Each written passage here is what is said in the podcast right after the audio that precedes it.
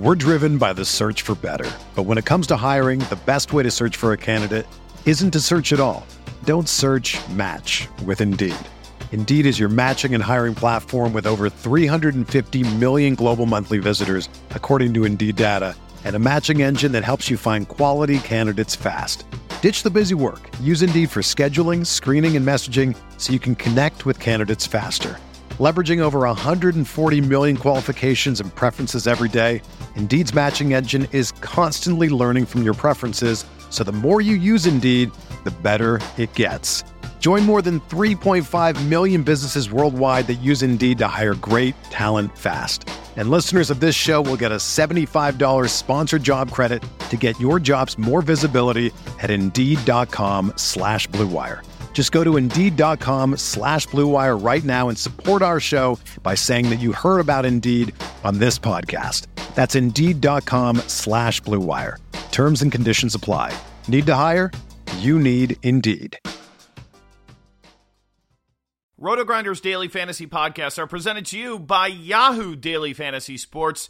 This week 16, make sure you're heading over to Yahoo again if you are playing paid for play fantasy sports because they've got their $1 million baller tournament back. And they also ran back the guaranteed overlay. Last week was $250,000. They're doing it again. That's over a half million dollars that they are adding to the prize pool over the last two weeks. If you don't know what overlay means, what they're doing is $750,000 in entries is the max they can take, and they're going to be paying out $1 million. The best value in DFS is happening right now at Yahoo Sports D- Daily Fantasy. Check them out, rotogrinders.com slash Yahoo. Use that promo code GRINDERS30 for a $30 matching deposit bonus on that first deposit. Make sure you're playing over there this week 16. It's Yahoo Daily Fantasy Sports.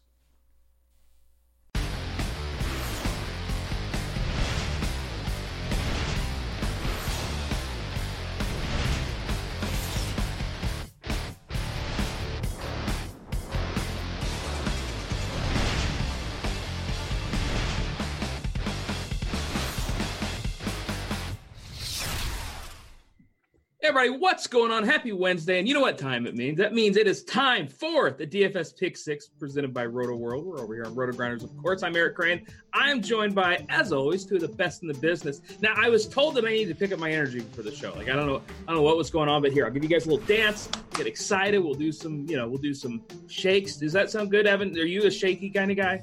I was not the one who said that, so don't pin that on yeah, me. No, no. I'm just saying, do you want to do some shakes with me? No. I just I want to be absolved of, of, any accusations. That was Reeves that said that. Oh, I know. No, I know it was Reeves, but like, is Reeves accusing me of not having enough energy? I, I feel like I, I, feel like Reeves is trying to He's a divider. That's just rude. Reeves, I I need some shakes from you, buddy. Oh man, I don't. I operate at a twelve all times. I, I don't. I don't need to shake anything out. Dude, just shake like it's like T Swizzle says, man. Just say shake it out. Yeah, I mean, look, you got all the nicknames. You got to know T Swizzle. So. Oh yeah, man. So I'll tell you what, we're coming off one of the weirder weeks I think we've had this year. None of the tight ends got there. Um, the game with the highest totals had a total of grand total of twenty seven point seven. Um, last week was freaking weird, man. Dude, so weird, so weird. If you made it out alive, you know, congrats to you. There were like some clear plays, and we covered them all. You know, Dalvin, Mixon, um, but there were also some clear plays that just totally busted. Um, you know, you you needed Zeke, you didn't want Barkley. I mean, you didn't need Zeke, but if you were going to, you know, pay up for an RB, that was the guy. I thought that um, the the the Rams game was one to really invest in heavily. That was the case with uh, with Gurley for sure. Gurley had a monster game, uh, although he is not playing his best right now. But the rest of the Rams were very disappointing. That offense is in is in really rough condition right now. Um, you know, they're like it's it's almost like defenses have figured them out to some extent. Um, they're they're giving up a lot of interior pressure. I think that their center John Sullivan is hurt, um, and they let go of uh, Jamon Brown, their right guard, last year because they thought that Austin Blythe would be a stud at right guard. And Jamon Brown actually has played pretty well for the Giants, who picked him up off waivers, and Austin Blythe has become a liability. And there's a bunch of different factors that have contributed uh, to the Rams' struggles, but we, we, will get into all that. Yeah, I mean, it's just um, God, it's just been really strange. Reeves, how you doing, man?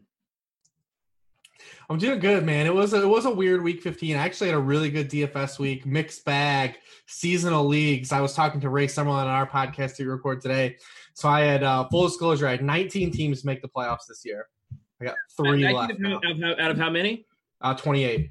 That's pretty good, man. And I had I only have three left though. It's been a bloodbath these past three weeks. Uh, Melvin Gordon was probably like my highest owned fantasy players here, and I've just been scrambling. Uh, Evan knocked me out of the league where we were heads up going into Monday night, and he had Saints D, and I had Drew Brees. The, like Drew Brees' worst game in like a decade in his career, bounced me, kicked me to the curb uh, yeah, so seasonal was a little rough, but we still got DFS. Uh, Yahoo's running that tournament back. That was uh, pretty lucrative last week. I'm excited to max enter that again this week. Uh, so otherwise, I mean, listen, man, this is our last show too before Christmas. Uh, an old Saint Nick man, he's going to be pulling up in a big Taylor Heinicke sleigh this year. Love it.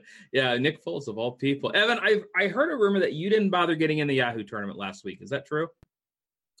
Yeah, I mean, I'm just I'm I'm worn out, man. I need this season to end. I need to like you know start eating healthy again and start working out and like I need this season to end. Like I'm Dude, you, you, I'm in bad shape right now. It's hey, okay, I'm gonna give you a hug. It's dark outside. Like it's dark at like three. Oh yeah, no. If, if, you have like any form of like seasonal like whatever it's called disorder, like it's this is definitely a rough time of year. I've got a little. Yeah, yeah, yeah. Like it's uh no, I know exactly what you're talking about. Um all right, well, we got to get you in this Yahoo tournament. I know, I know you're ready for the season to be done, but man, it's just too good to pass up. I'm telling you, you got to get in here. All right, all right, all right. Quarter million that they're giving away for free. That just don't happen every day now in the fantasy no. sports world. So we need to get you in there. Uh, let's go and talk about this slate though, because we're going to talk three games. Of course, we're going to talk about. Uh, we're going to talk Tampa Bay at Dallas, Houston at Philly, Pittsburgh at New Orleans, and um, let's go ahead and start off with the team in the Cowboys that um, for all intents and purposes, just shit the bed last week, Reeves. They got shut out at Indy. I assume that we expect Dallas to do better this week. Yeah, they did not do their part last week, and it's kind of been an ongoing trend with them now on the road. I mean, whether you want to whether you want to place blame on the chicken, what chicken and egg comes first there? You know, Amari's all of Dak's big games that come um, at home, but it's like all of Amari's big games that come at home, and like a lot of those plays that Amari is having are a lot more Amari than Dak. Like Amari's doing a lot of the lifting on a lot of those splash plays. You think about Thanksgiving, uh, the you know him taking a 15 yard dig route, you know 90 yards to the house. Uh, his game against the Eagles. That's a, that's a lot a, of Amari. He's caught all six of his touchdowns to the Cowboys at home. He's going to get all man to man coverage this week uh, against the Bucks defense. Um, He's really great priced on FanDuel again. FanDuel's just been really slow to bump him up. DraftKings immediately was like, nope. After he dropped that second, you know, that he, he had that second 180 plus game, they're like, nope we're taking him up to wide receiver one. So you still got to pay the 7,500 there, but I think he's still easy to easy to pay for, easy to smash things. A clear wide receiver one this week in that matchup. And with the Cowboys, it's business as usual, like always. The same guys we want to highlight every week. Mari's getting the ball. Uh, Zeke's get, definitely getting the ball. He's got 25 or more touches in his past seven games. Uh, and listen, man, life of Jarwin is uh, is on the board here. You know, make it making it happen as a as a top 10 PPR tight end two weeks in a row. Yeah, I mean, it's just um, I don't know. This Dallas thing is just weird because I've spent so much time just fading this team, and now all of a sudden they're a team that we're targeting. Evan, who are you targeting on Dallas this week against Tampa? Because I kind of feel like the answer is probably everybody. I mean, it's definitely Dak and, and Amari. Um, you know, it's like so. One of the um, one of the better data points that came out last week suggesting that uh, the Cowboys might struggle in that spot came from Sports Info Solutions, um, which is you know kind of like uh, an up and coming, um, you know, uh, like data hotbed, and you know with some with some pretty great analytics that no one else is that no one else has and they noticed they noted that, or at least not at least like uh, data that uh, other services don't make public, like because we know that PFF has access to this, but they don't necessarily make all this stuff public. Um, but but SIS has been uh, making stuff like this public, and they they did an article last week on how um, Dak and Amari might struggle because the Colts run the most zone defense in the NFL, and Dak and Amari have done so much better against man coverage than against zone, which actually makes sense if you think about their skill sets, particularly Dak, because Dak is not an anticipation passer. He's what you know they call it like a, a see it, throw it passer, and he needs to see it. You know, he needs to see it open before he throws it. And you know, Jay Cutler was kind of like that.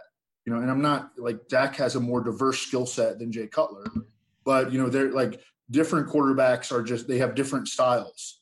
And um and Dak, you know, he that's the way that he plays. And so that that that has really helped uh, you know, because Amari Cooper's a great route runner and he can get open against man.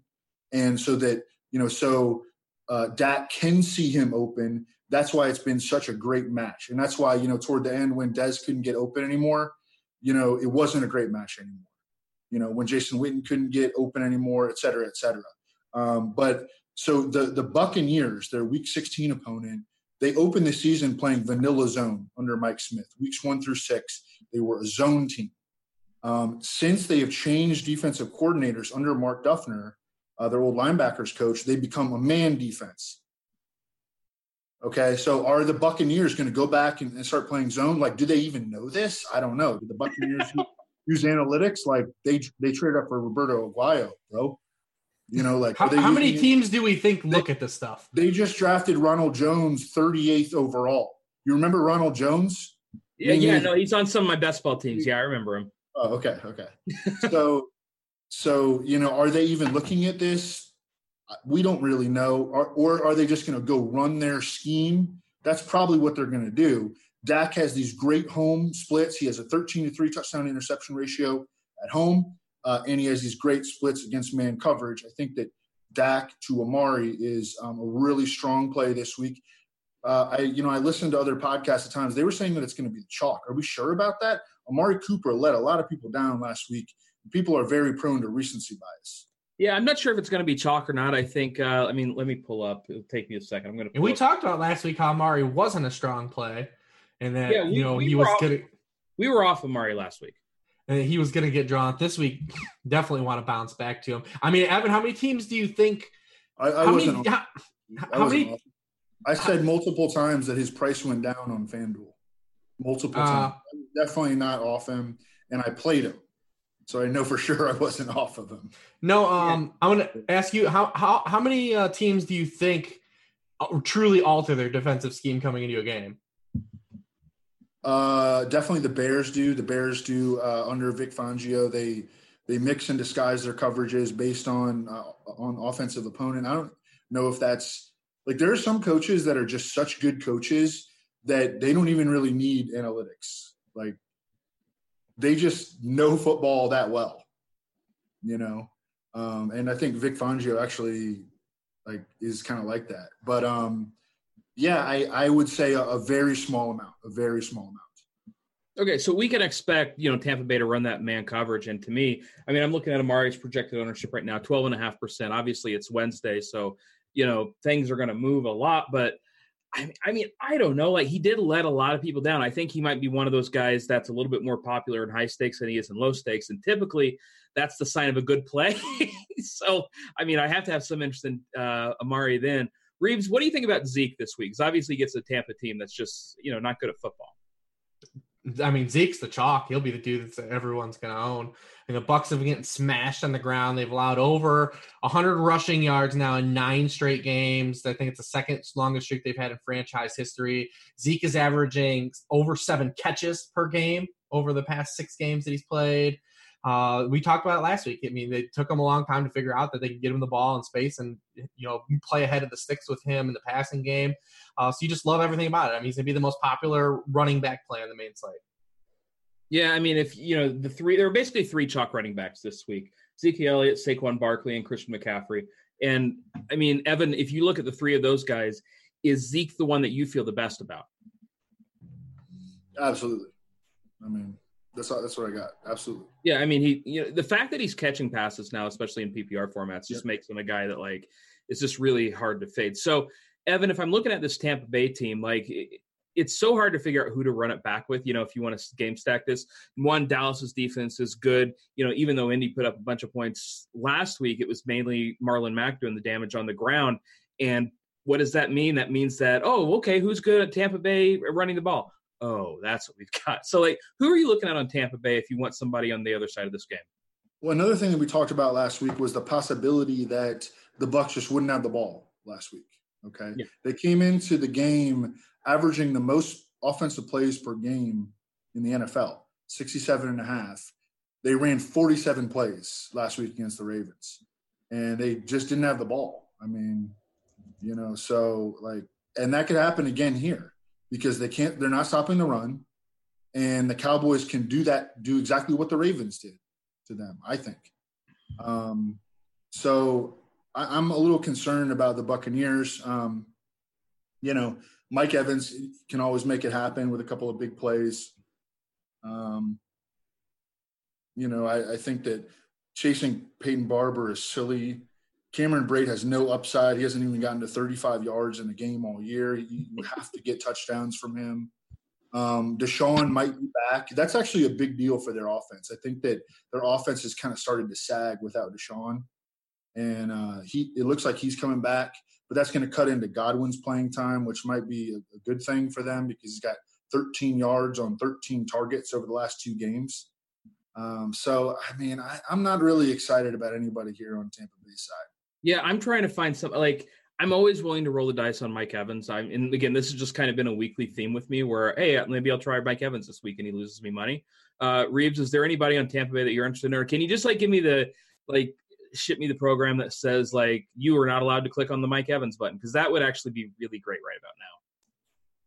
Yeah, probably I would suggest that. I mean, Mike Evans has had one of the weirder like fantasy years because bulk stacks are incredible. You know, he's over. He's actually actually has a career high in receiving yards already. Um, but he's had just you know his past eleven games. He's just been a wide receiver one in three games. Um, just not really giving you those high ceiling types of games. He also we know he inherently always comes to the low floor too. He's um, when you think of the receivers that he's always taken around an ADP in fantasy football, he seems to have a lower floor than most. He gives you a lot of those four for 40 games uh, more often than those a lot, a lot of those guys. And the Cowboys just don't give up. We talked about this with last week too. They just don't give up big games to wide receivers. Part of that's play volume. Part of that is their secondary play has been a lot better this year. And um, you look at the receivers that have had big games against them. I guess you could kind of say they're these bigger types of guys. I mean, Julio had a good game against them and DeAndre Hopkins. The other big game against them was Golden Tate. Uh, so I mean, at least you can say, well, the, you know, bigger body contested catch guys, maybe uh, Mike Evans can hit, but that's you can say about Mike Evans any week. Uh, the types of targets he gets. So I mean, it's one of those. I would be more on the negative side. He's not going to be in my player pool this week, um, but I can understand anyone that still always wants to go back to the well because that's just who he is. Evan, I see you shaking your head yes, and um, I would appreciate you just going like this. That way, I don't feel like it's a like it's not a bad play or something. So talk to me about Mike Evans. I mean, I never think that Mike Evans is a bad play. I think that Reeves put it perfectly.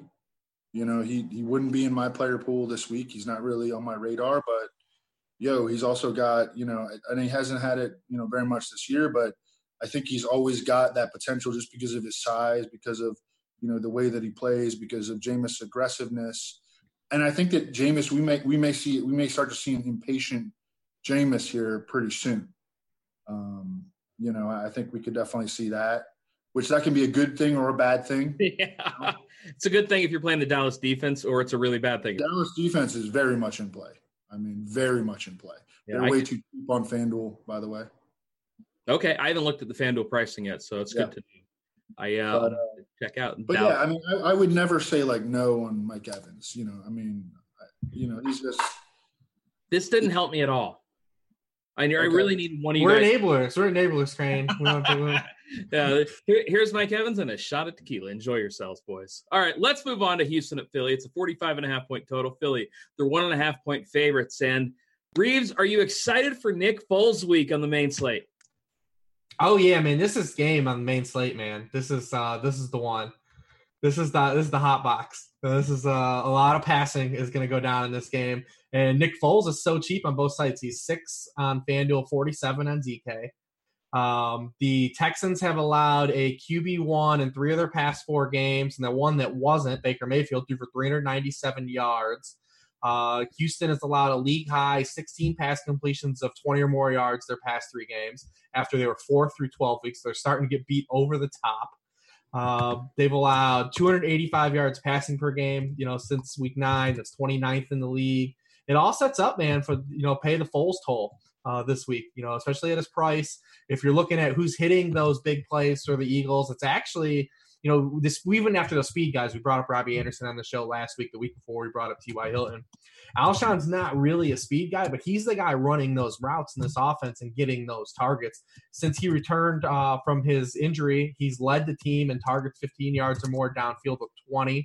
Uh, he also has a pretty good back history with Foles of recent. I mean, he had the eight for 160 game on Sunday night, three for 73 and one in the Super Bowl, five for 85 and 2 in that NFC Championship game, 4 for 61 the game before that. Uh, he's real cheap on both sites, especially on a site like FanDuel where you're you're getting the touchdown upside for the target volume, you know, at that 6300 price uh, because he's really always not a guy that's always going to flirt with double digit receptions, but he's a guy that can always get you double digit touchdowns to get you a moderate amount of receptions. So I mean, I'm looking at him at that 6300. It's going to be hard to move off of him there. Yeah, and yeah, I'll tell you what. If you're not playing Alshon, then you almost have to go right to Zach Ertz because Houston Evan has just been a train wreck against the tight end. Absolutely, and this is why it sets the game sets up so well for Foles, is because his pass catchers are in, in incredible spots. Um, and if you want to look a little bit deeper beyond Ertz and Jeffery, who I think are both awesome plays, great matchups, you know, great volume expectation. Um, you know, we can go down to like Dallas Goedert, who and his his playing time is way up recently. It's like they took the L on the Golden Tate trade because they they traded for Golden Tate, and you know the front office made this decision, and the coaching staff was unable to incorporate him. They're not pulling Alshon off the field. You know, they're not pulling um, Agholor off the field because they feel like a connection with Agholor because they nursed him through you know like he went through like you know psychological issues early in his career and he had a great year and he hasn't been terrible this year you know and so they they weren't they were never going to pull him off the field. You know they weren't obviously they're not going to pull Ertz off the field so you know who was going to lose playing time? It was going to be Goedert. And um and so like they you know and and so that's what they did initially is they dropped down Goedert's to try to force in Tate they dropped down Goedert's usage and that was a really bad decision. And it hurt their offense. And their offense took a turn for the worse. And because um, their 12 personnel package with Ertz and Goedert on the field is like dominant. Like Goedert is a stud. I mean, he's so freaking good. And he's like a, the, that's the guy that they traded up ahead of Dallas to pick up, yeah, right? I was, yeah, I was yeah. so mad he went there too. Oh, yeah. Yeah, that was he, the one where Dallas wanted them to replace Witten, and then Philly came up with the middle finger and took him in the draft. They traded up, right? Yeah. Yep. Yep. And you know, like Ertz, or they they couldn't play Golden Tate outside. You know, so like Golden Tate wound up playing in in their their uh, eleven personnel, their three receiver package, and they started using that more. So Goedert had to come off the field, and their offense just sucked. You know, for a while because they weren't like optim- optimizing their personnel over the last two weeks, and they should have beat Dallas, but they got like they got hosed on some penalties and you know a bunch of different stuff. And um, but over the last two weeks, they, they're playing Goedert more, and and they dropped down Tate. Tate is like thirty percent. Goedert's up to like sixty percent again. So and and I think that is awesome for their offense um, especially against this Texans team that can't defend tight ends. And you can go look at like the tight the tight end production that they've given up. Like they've given up a lot of production to number two tight ends as well. Firkser had four for 52 against him. You know, LaCosse had like 44 yards against him. Which is I mean, all 44 yards of his season. Hit 43 yards last Saturday, Crane. Sorry, I feel so burnt by Matt LaCosse at this point. Yeah, yeah. Um, and anyways, so um, you know, they again they they've tweaked they, they started to optimize their offense again, and we're we're seeing them play well. So I like to see that for them as well. I mean, they're I think they're going to finish strong. I think the Eagles are going to finish strong. They have good talent. They also on the right side of their offensive line, they have freaking Lane Johnson and Brandon Brooks. And guess who lines up against the, the right side of offensive lines? They're they are one of the, the the very few teams in the NFL that it has personnel on the offensive line capable of blocking J.J. Watt and neutralizing J.J. Watt. I think they're going to have a good game offensively. I don't think they're going to be able to run the ball. And I think that, you know, Ertz, Alshon, these one guy, another guy will probably pop up. I don't know who it'll be. Maybe Agholor, maybe Goedert, maybe Tate, you know, but someone else is going to make a play in this game. I think Foles is going to have a, he's going to crush his, his, uh, his salary expectation. Yeah, and you know another reason that like Foles I expect because Houston's run defense isn't as you know it's not awful. So yeah, I have no problem whatsoever with Foles this week. And on the on the Houston side, we've got Deshaun Watson on the road against Philly, and we all know Philly they struggle against those big play receivers. So Reeves, who are we looking at on Houston's side? Are we looking at I mean DeAndre Hopkins this week? Always. I mean, always. We're not always looking at DeAndre got, Hopkins. By the way, you got so much love last week saying that he just looks like an old woman in the back of the end zone.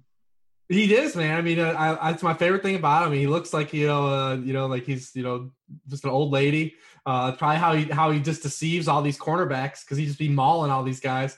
Uh, you know, how amazing was it that game Saturday Island game? The Jets just were just getting roasted by DeAndre Hopkins the whole game and just didn't care. They were like, you know what, Trumaine Johnson, paid all this money for you. Go for it. You know, just go get it, man. Uh, you know, just one on one. I mean, not rolling any coverage. Houston had no one else to beat them in that game, and they just did it. They just let the one guy beat them that, that could. Uh, but Hopkins is, I mean, always, man. This is a, a smash spot for him. He now was. Um, so the one thing about Houston is in the middle of the year we were kind of iffy on their passing game because they were on that big win streak and not throwing the football. They weren't really getting pressed to throw the football. Now that their pass defense has sunk back, the target, the passing volume's gone up.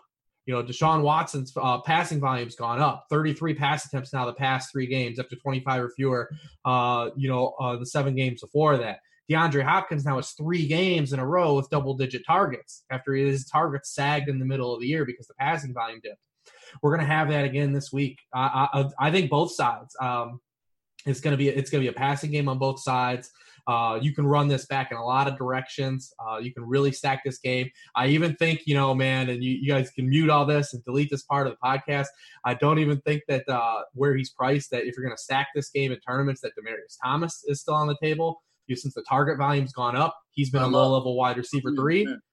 The targets have bounced. Targets have bounced back up. Everyone crushes this defense uh, as a secondary. I mean, they, they did play well on Sunday night in Jared in, uh, against Jared Goff and the Rams.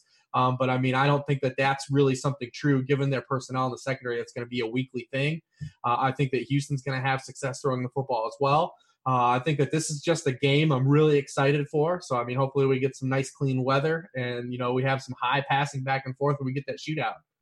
Yeah, I mean, to me, it's it's pretty simple when you're looking at this side from the Houston side. You play, you play DeAndre Hopkins, you play Deshaun Watson, and Deshaun Watson. I mean, Evan, you can correct me if I'm wrong, but his particular skill set running the football really lines up well against the Eagles, right? Absolutely, and I also think that there's a good play in this game if you're a sports bettor. You bet the over. Yeah, it does what, seem what, a little low. Mm-hmm. Yeah. Yeah. Um, yeah, there are two games on the slate where I think that the over is just like just screaming at you, just screaming at you, man. And um, this is one. It's already moved up to 46. Uh, looks like. Okay, so it's already uh, on the rise then. It's already on the rise, but it's not. It's not high enough. It's not high enough. I, I don't know. I don't know why it's not higher than this. Um, and game totals it, rarely swing into even when they rise or, or, depreciate. They rarely ever swing far enough to really move you off of um you know in the direction. Like mm-hmm. they're like what the most this will probably get to is you know around forty seven. You know, probably probably 46 and a half, 47. Yeah, I think you, you you you get it before it gets to 47 because 47 is a very key number. Oh, the best of the number is now.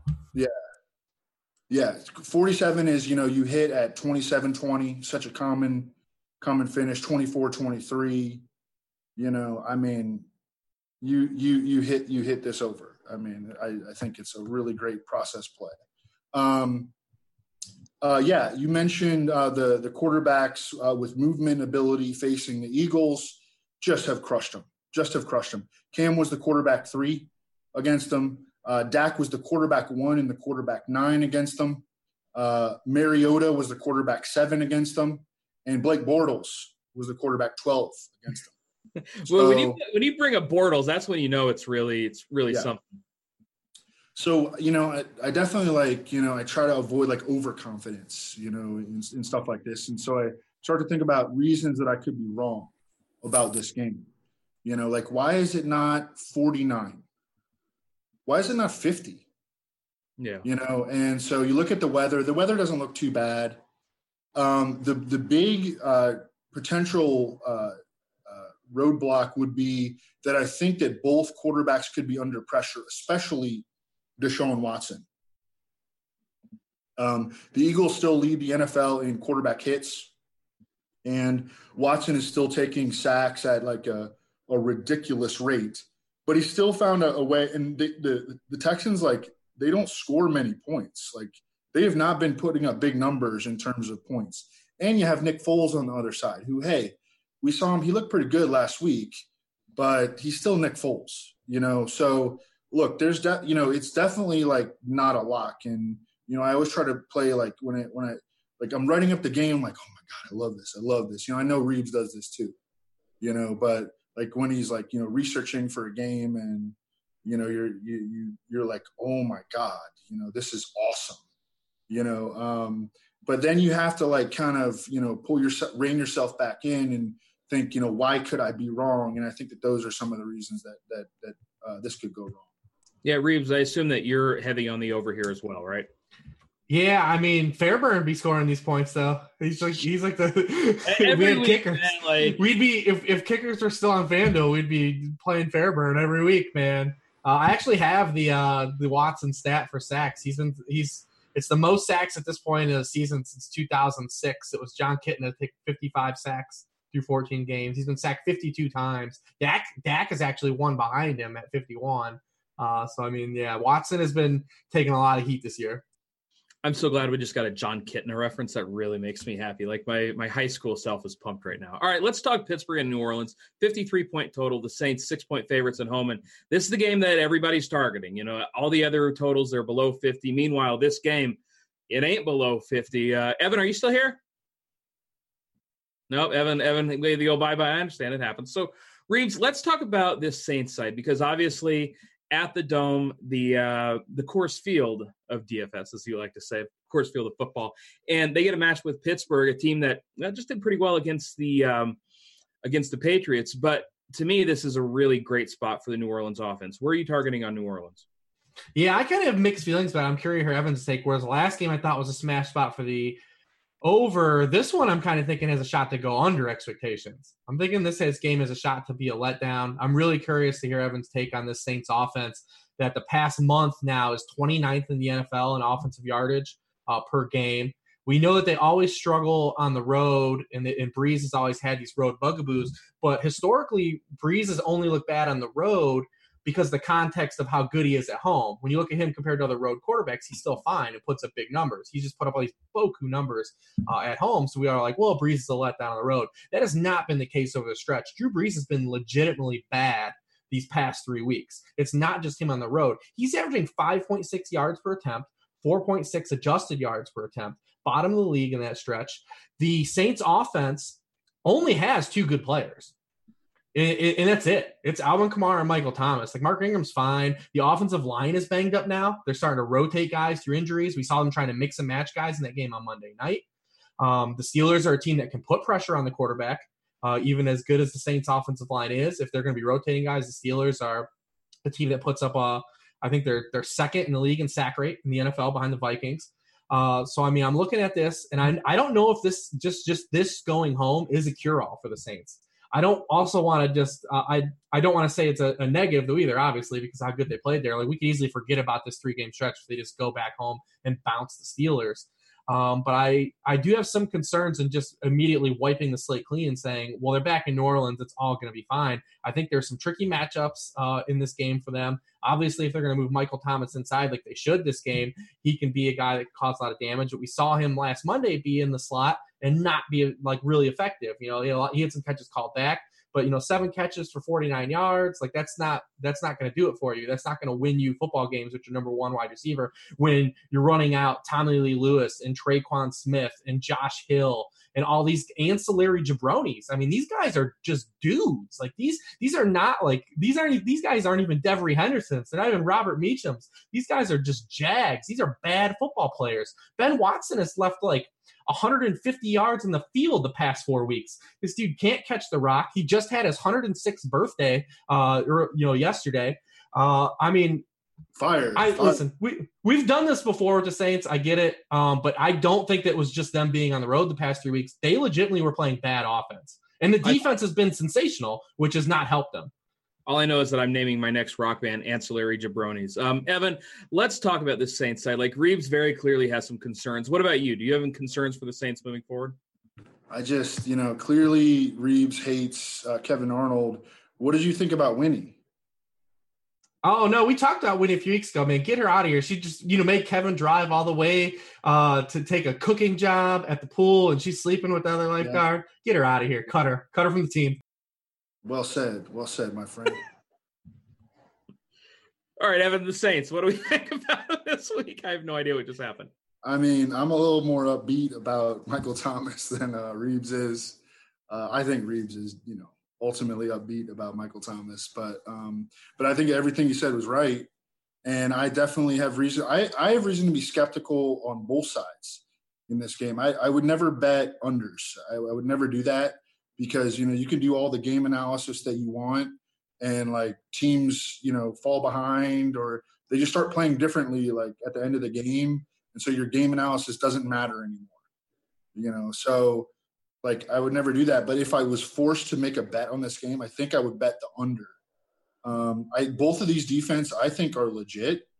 I know that the the steelers had a couple hiccups there uh, against the chargers. Um but i mean they can rush the passer um you know they've got pretty good dbs you know they've got a bunch of talent up front. They've got great talent up front defensively. You know, they don't really make the bust that they do, although, you know, you see the Chris Hogan play last week and you're like, what the heck is going on? You know, sometimes they just refuse to cover guys. They're definitely like a defense that um, makes no adjustments for the opponent, really, other than maybe sticking like Joe Haden on someone. Um, they make no adjustments based on the opponent. Like they just let Keenan Allen have like 19 catches in a game. You know, like they just like they didn't make any adjustment. You know, and it was clear like it was like Rivers was never going to back off that.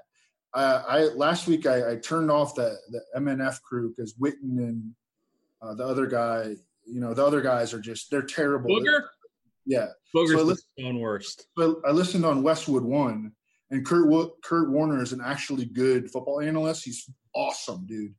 And he's like, you know, every time Michael Thomas lines up in the left slot, they're putting Shaq Thompson on him every single time. I don't know why they don't do that every play.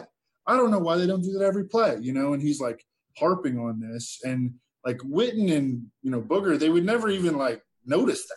You know, I don't even like. They're talking about crazy stuff. You know, They're, just they're too busy talking about Colin Kaepernick. Yeah, they're just like out here making the audience dumber, you know, and that's why I love to listen to Kurt Warner because he he like he makes you smarter. Like you learn about football when you listen to Kurt Warner.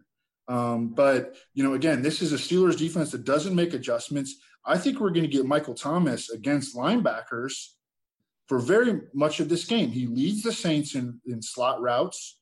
And I was thinking during the game, you know, as Warner was saying, harping on that, I was like, well, ma- you think maybe they're saving it up for next week? Like, you know, they they know they were their their play calling was so close to the vest last week. It was almost like strange, I thought, you know, on Monday night. And so I don't know. I mean, I'm I'm, I'm going off here on, on a crazy tangent, but I think that Michael Thomas is an awesome play against the Steelers. The Saints need to put him in the slot like at least 50% of the time. He's going to get great linebacker matchups. Reeves is right that they they're they're short on skill position player talent. They may get Ted Ginn back this week. No, Yes, yes, I they might. Tre'Quan week. Yeah, well, see, see, Oh. Tre'Quan Tre'Quan has been good in his three home games, but he's played three of nine home games. So, can we really trust this sample? Probably not. He's running a lot of routes though. He's running a lot of routes. I love. He's only 4K on DraftKings, but I, I. I, I kind of love him too. The only team better than the Steelers against or the deep ball is the Bears this year. Oh, Fair enough. fine. But but but Tre'Quan also showed us that he has more than that in his repertoire. He had a 10 catch game. He's not just a deep ball guy necessarily. I don't know. I mean, they've mostly used him that way. I don't know. Either way, like I, I love Michael Thomas, but I think that this game is going to disappoint in terms of overall scoring. I think that on the other side, you can make arguments against pretty much everyone in the Steelers skill position core. You can make a good argument against everyone. The Saints defense is unreal. It's unreal. Over their last six, they're giving up what 12 points per game, and they're they're not playing like slouch offenses. They played like Tampa Bay, they played you know Dallas, they played Atlanta, they played New England. You know they are not playing trash offenses and getting you know. I, I don't know. I, I think that both of the I, I think this game is going to be like 23 to 21. Well, let's talk about these Pittsburgh uh, skill players because, Rich, if James Conner comes back, I mean, He's not. he- really, you don't think he's coming back? They said Nope. he's. They said today he's probably unlikely. Oh wow, I missed that. Okay, so uh, Yeah. Jaylen's. Oh, that really takes away some of the luster of this Pittsburgh offense because I was actually kind of interested in James Conner as a pass catcher this week, but uh, if that's not going to happen, it sounds like Samuels is going to be be the Well, if guy. you like James Conner as a pass catcher, why wouldn't you like Jaylen Samuels as pass James, catcher? because James Conner's better than Jaylen Samuels At pass catching? at football. Maybe. All right, so talk to me about these Pittsburgh guys. Who are you looking at? Is just the you know the normal guys? Well, we know where the ball is going in the offense always. I mean, like Evan said, that the Saints have allowed 17 or fewer points in six straight games. That's their longest streak in franchise history. Played good teams over that stretch.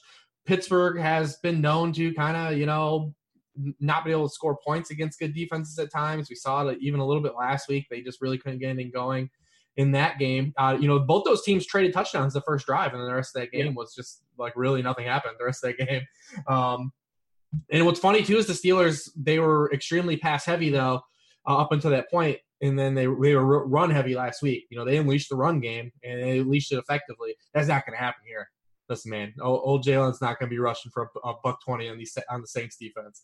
Number one against the run in the NFL. That's not even always just script induced. I mean, they're allowing just 50 rushing yards per game to opposing running backs.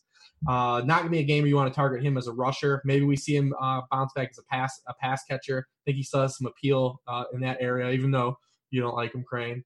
Um, and then as far as the Steelers go, it's usually just been, I mean, as we talked about it last week, I mean, it's been as simple if you want to just dissect it as play Juju on the road and play Antonio Brown at home. Like every weekend, it's really what it's come down to. Um, if you want to go back to the Thanksgiving game, like maybe the Saints try to do something similar they did against the Falcons, where they let you know Marshon Lattimore play on Juju, and then they try to bracket Antonio Brown, but that didn't even work against the Falcons. The Falcons receivers went nuclear that game. Uh, so I mean, there still can be uh, the, Steelers can still not score touchdowns in this game and still be under 20 points, and both those guys can still have good games uh, because they're the only guys that are going to really get the ball in the passing game outside of Jaylen Samuels because it's not a Vance McDonald game. Uh, and he's he hasn't really been producing anyways outside of uh, you know a touchdown here or there. So I mean I still think the Steelers receivers can have good games without the Steelers scoring points. The problem with the Steelers always in the DFS standpoint is you got to pay for those guys. They don't come cheap.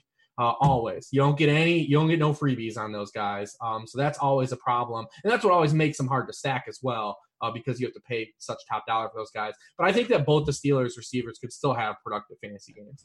Yeah, you know, you bring up a good point because even if we like Juju, even if we like Antonio Brown and DFS, man, they're just always so priced up. Like it's really hard to pair him with Ben because Ben's always one of the most expensive quarterbacks. Evan, I assume if you think this game goes under, you're not all that interested in these Pittsburgh pieces.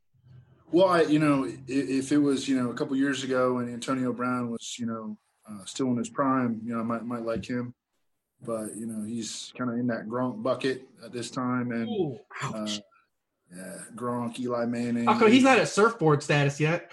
he's start, he's surfboard running routes. He's like a snowboard. He's like a snowboard. you what? He's like a snowboard. Snowboard. Okay, well, it was, it was smaller. surfboard. Hey, it's getting colder. I'm all right with the snowboard. I'm okay with that. Yeah. I mean, either Well- way, he's slow. So slow, so slow. Uh, Is he at a, is he at an Eric Tomlinson level yet? Yo, Tomlinson, how about that uh, little uh, little shovel pass that he had? He had like a 17 yard game. He would have never caught it if I was on him. That's all I'm saying. Yeah, I, I believe you. I believe you.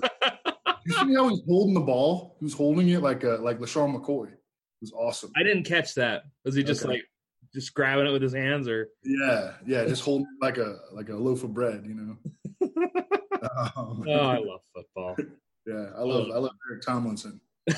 um, but uh, no, Juju is the play here. Juju is the play uh, for sure. He uh, he played outside receiver for three weeks, and you know he has been a slot, you know, for most of his uh, most of his time. But they they're trying to get Switzer involved and stuff, and you know, just kind of never happened, you know. And um, now they they got James Washington involved last week, and James Washington actually led them in receiving yards with a pathetic 65 yards. But you know, like he kind of made some plays last week, and he's an outside receiver, so that kicked Juju back into the slot.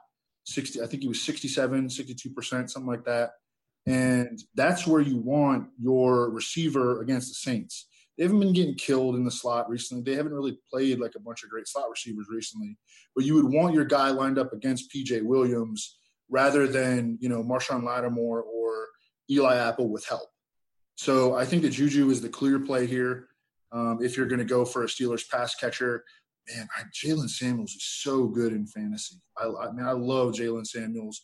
I don't know what his price is up to on FanDuel yet, um, but is, is he like 6,400 or something? I actually have Yahoo pricing up right now. Hold on, let me Okay. really quick. You can tell where I'm doing all my research, man. Like free money is good. On uh on DraftKings, he's 6,700, so it came up about a thousand bucks there. He's.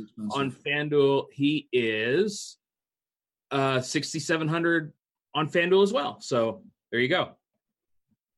so um, would you play him over Tevin Coleman at 6,400? Dude, I feel like I just wrote off Tevin Coleman a month ago, and it feels like Mm. like I broke up with a girlfriend or something, and now she's just coming back and she's like, "Hey, remember me?" And she's living in my closet or something. Like it's just like it's just weird. I want to be rid of Tevin Coleman, but he keeps coming back into my life. So can we just agree to get rid of Tevin Coleman moving forward, please? I mean, he ain't playing the Cardinals this week. Well, hang, hang, hang on. He, he's playing a tanking team. No, I get it. I'm just I'm just I'm never gonna got get Tevin two Coleman right. games left till he hits free agency. All right, we got a great contract year narrative here. We got we got long speed. We got Devonta Freeman and Ito Smith on IR. Jeremy Langford, though. Wow, Jeremy Langford's Never mind. Never mind. you want to keep going? and Brian and Brian Hill. I mean, it's uh, the thing is, I just like I I don't know. I play feel like Brian Hill in preseason DFS. I wouldn't even play him. He's bad. I'm just saying that like no, I think Coleman's fine though. I just Would you play him or Jaylen? I don't think Jaylen's a, a, a, a cash play, so Hmm. Really? I like him more. I like him. I, I mean, I don't think that they run the ball at all. So maybe on DK you can get away with it. Um, but I don't think the Steelers have any success running the football in this game. Yeah, I agree with that. And The- then we the don't, and we haven't seen him rush for a touchdown yet. So The Saints D is legit, man. Like at Yeah, linebacker, they are so fast. They're so athletic at linebacker. Anzalone, you remember him in college at all? I think he played at Florida. He played like nine games in his college career. But Urban Meyer would say like he was the the best player on their defense in practice. And he like he tested like a total freak. And you know, he was just always hurt. And he's actually hurt all last year. But he's come back, he's been healthy this year. He is just flies to the football. Demario Davis is like I think like the number three. That was a mistake by Sashi. You know, he, he, he let uh, Demario Davis go, uh, but they had drafted Joe Schobert, so actually it wasn't a mistake. Uh, Demario, but Demario Davis, he, I think he's like the number three linebacker at, at Pro Football Focus in terms of off-ball linebackers. Um, I mean, they just they have a lot of athleticism on the on the second level. They've got a great secondary, great safety play. Eli Apple has been a great addition. yeah. They can rush the passer from both ends, Marcus Davenport and Cameron Jordan. Up the middle, Sheldon Rankins. I mean, they are legit. This is a great defense. This is a top five defense in the NFL. No question. That's scary with that offense. All right, guys, let's talk about some uh, of our favorite quarterbacks on the slate. And obviously, we've already talked about some of them. Reeves, who you got for us this week? Is it? I mean, I don't know. Just tell me who are your favorite quarterbacks. Well, I mean, we talked about a lot of those guys. I mean, Baker is on the board, obviously. I mean, at home against the Bucks defense. Really curious to see how the Browns do this weekend because it's the first defense that Freddie Kitchens is going to face second time. So I'm curious to see like what you know what what counter punches he makes. And he roasted him the first game. I'm just curious to see what he alters. I don't think the Bengals are really going to put up much of a fight on the road. That uh, game total that game already got pounded earlier. It opened at seven. It's already up to eight and a half. Uh, Browns are going to smoke, man. I mean, it's crazy. The Browns. Uh, I can't remember the last time they were eight and a half point favorites. I'll have to look it up uh, to see. You know, I mean, if they were just laying eight and a half. Uh, here we go, man. Uh, Dude, like Baker. Not, not since Belichick. What's that? Probably not since Belichick. I mean, it's it's been a while. It's had to have been at least three or four years, four years, five years. Uh, Derek Anderson, Braylon Edwards era, maybe. I'll look it up when uh, you riff. I want to hear a Heinicke take though. Can you got you got a Heinicke take for me? Talk to me, Evan. I mean, he was pretty good this preseason. He runs four six two out of Old Dominion. Um, he's real small. He's six foot. Um, you know what's interesting is that the book on him is that, is that he had no arm strength coming out of college, and they would bring him in for the hail marys. You know, they brought him in for two hail marys. One was at the end of the game earlier this year, and the other one was a halftime hail mary and I mean, he ripped like a 50, 60 yard throw. Um, so I, I don't know. I, uh, and then what's the best, best way to, best way to put it? The coaching staff is high on Taylor Heinicke. I'll say that the coaching staff is high on Taylor Heinicke. What does that mean? I don't know. I'm certainly not trying to play any of the past. I was going to say it sounds like you're trying to play him. No, no, no, no, no. But um, if we you know find out by the end of the week that like um, like I wouldn't downgrade McCaffrey all that much. I don't know. I probably would. I probably would. I shouldn't say that. I mean, I you just just play the Falcons. It's the Falcons. Just play the Falcons defense. Yeah, it's tough to go wrong there. So I looked it up. It's uh so the Browns since they've come back in 1999, they've they've laid eight and a half just twice. How, um, how they doing both those games? Because it matters. Uh, they, the they, they covered both. Oh. The last time was when they played the 49ers in week 17 of 2007 when Johnny Manziel was the quarterback. Isaiah Crowell had a good game. It was against, oh man, I have to look this up. Who was the 49ers quarterback in that game? It was someone awful. Hang on, um, hang on. You just said 2007. Yeah, Chris Weinke started for the. It was it was Derek Anderson versus Chris Weinke. Okay, okay, okay. Are we really getting Jon Kitna and Chris Weinke references on this show? How do people like? This is the show to download. Every I remember that game because the 49ers like had like a bunch of guys get hurt, and they literally just signed like Weinke just like to play the last week of the season and played. Uh, but the Browns Didn't covered twice. DeAngelo Williams play quarterback in that game. What's that? Didn't they have like DeAngelo Williams in the Wildcat the whole game or something? No, this was this was the 49ers signed Weinke to play. Okay, okay, okay. like the it was like basically just like playing finishing a season. Um, but they covered both. Twice they've been eight and a half point favorites. They covered both uh, since they've been back. oh, oh so, all right. So Manziel against the 49ers and then Oh, I had it wrong. It wasn't Manziel, it was DA. Either way, it was not a good uh, not a good quarterback. I was going to ask you guys, what do you think about Andrew Luck this week? You know, a big time home favorite against the Giants team that's, you know, just not good. Any interest in luck for, uh, for you, Evan? Um, I'm interested to hear uh, Reeves' uh, take on this as well. I think that OBJ, whether he plays in this game, impacts has such a massive impact on this game.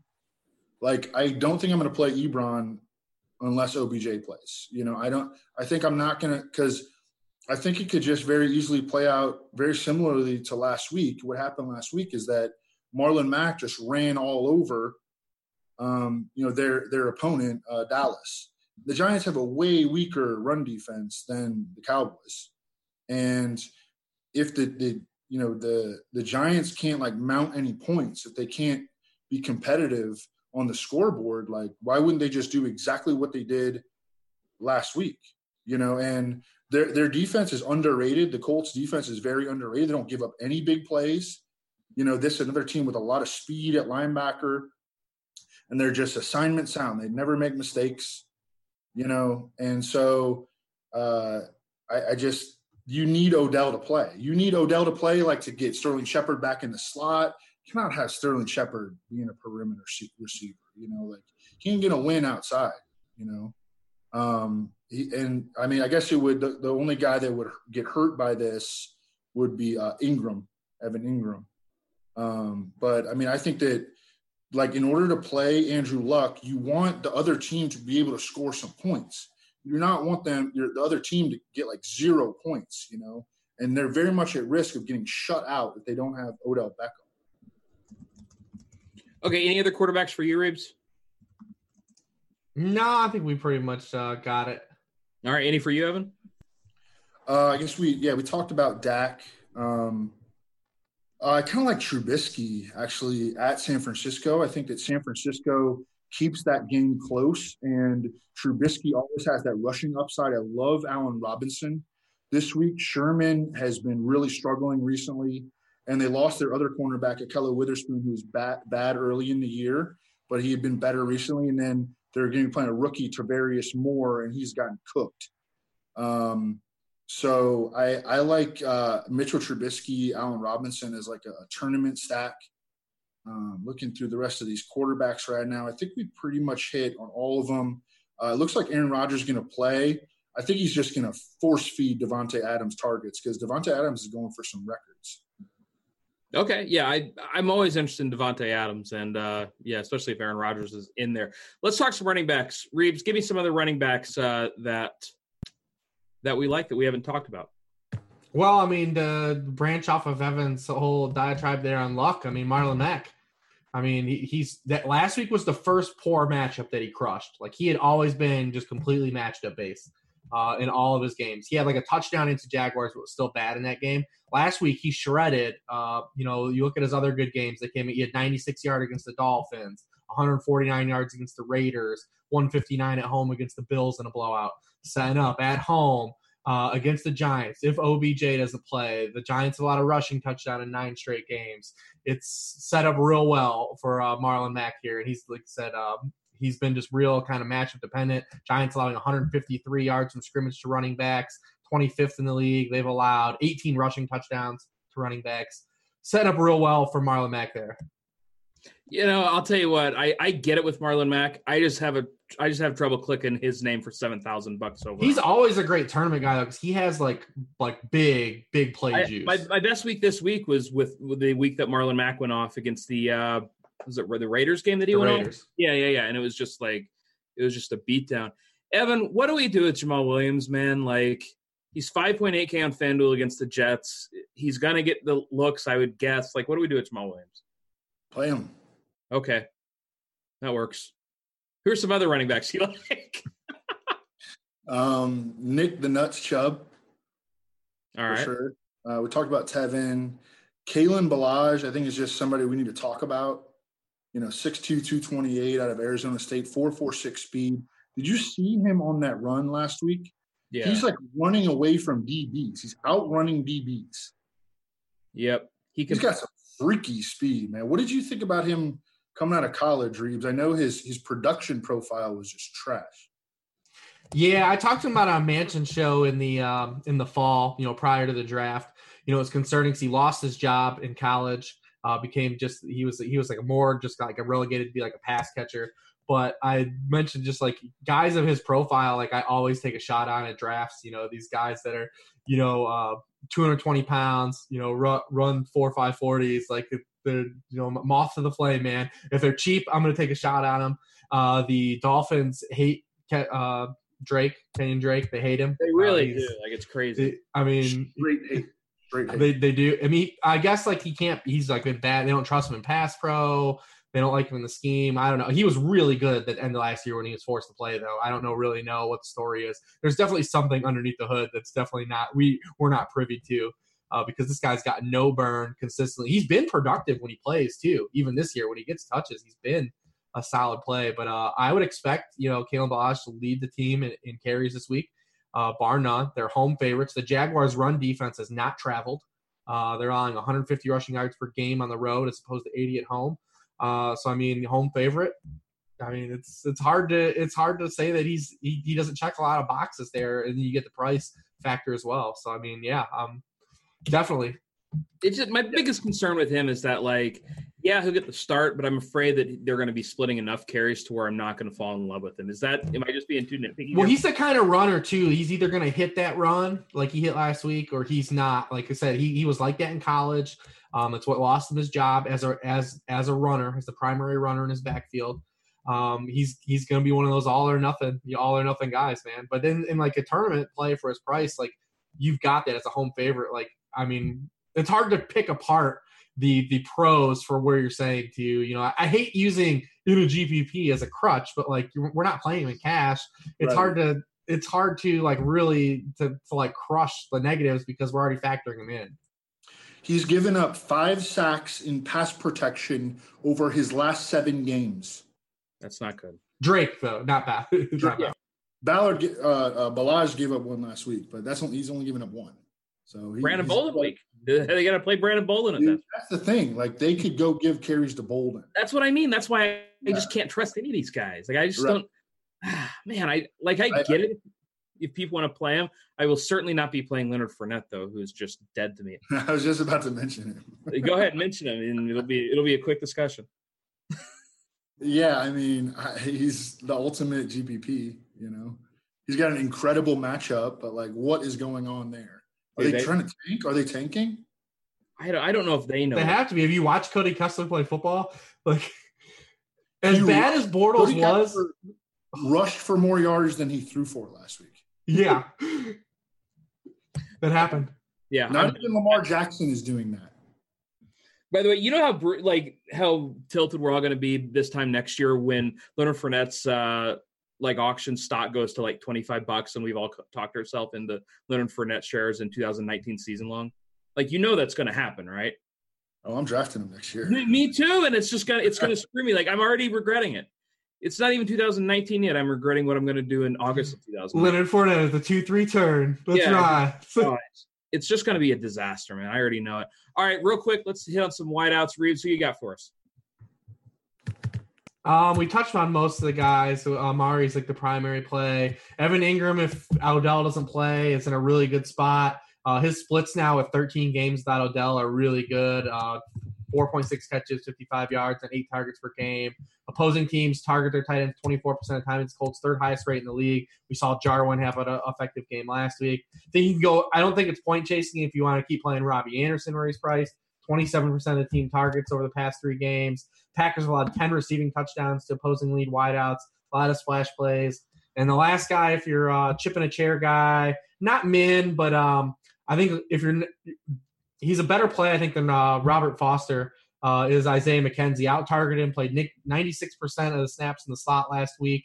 Uh, is facing a team that's 29th uh, in slot yardage allowed to wide receiver slot points allowed to opposing wide receivers. And the Patriots are also another team that play the deep ball really well um, in the league. So I don't think it's gonna be a Robert Foster type of game. I think it'll be more of an Isaiah, Isaiah McKenzie uh, chip in a chair, mix them into your uh, player pool uh, ownership there. Evan, any other wideouts for you to touch on? Uh, yeah, um, I mentioned Allen Robinson, Davante Adams. I think is an incredible play, assuming Aaron Rodgers is out there. I love Robert Woods uh, against Arizona. He's going to get no Patrick Peterson, and they need to like pull down his A dot and just let him eat all game in the slot. Just all game. He, he should get like 12, 15 targets this week. I mean, you know, I mean, I wouldn't project him for that, but like that's what he should get this week. Um, and then uh, I like Julian Edelman. Uh, Julian Edelman is just eating every week. Uh, the Bills rush the passer and they don't really cover the slot real well. And Edelman is crushing targets, and uh, I think he looks great out there. And you know the other guys kind of don't. So um, I think that Edelman and and he uh, killed Buffalo earlier this season. I think we get we get him, you know, floor of six catches, you know, upwards of ten. All right, uh, that's going to do it for us. Reeves, did you have any other wideouts you wanted to touch on before we go? Nah, I ran through it. I like all, right, all those calls. Yep, yep. All right, sounds good. Well, guys, we got to get off here. Thank you so much for tuning into the Rotoworld Roto Grinders DFS Pick Six. Uh, God, I'm just going to enjoy playing Michael Thomas this week. That's like that's the one. Uh, that's the one thing that I learned for sure. I'm just loading up on Michael Thomas, and if it screws me, it screws me. But I think that floor is pretty damn high with him, so I'm going to be mashing on him. But we got to get going. We got to get the D train home to the woman. It's late, Devin. I know you're ready to go home. I'm going to let you go home and eat that veggie burger that I know you love. But we got to go. So for Reeves, for Evan, for Kobe. Merry Christmas. I mean, yeah, Merry Christmas, everybody. See you guys later. Peace.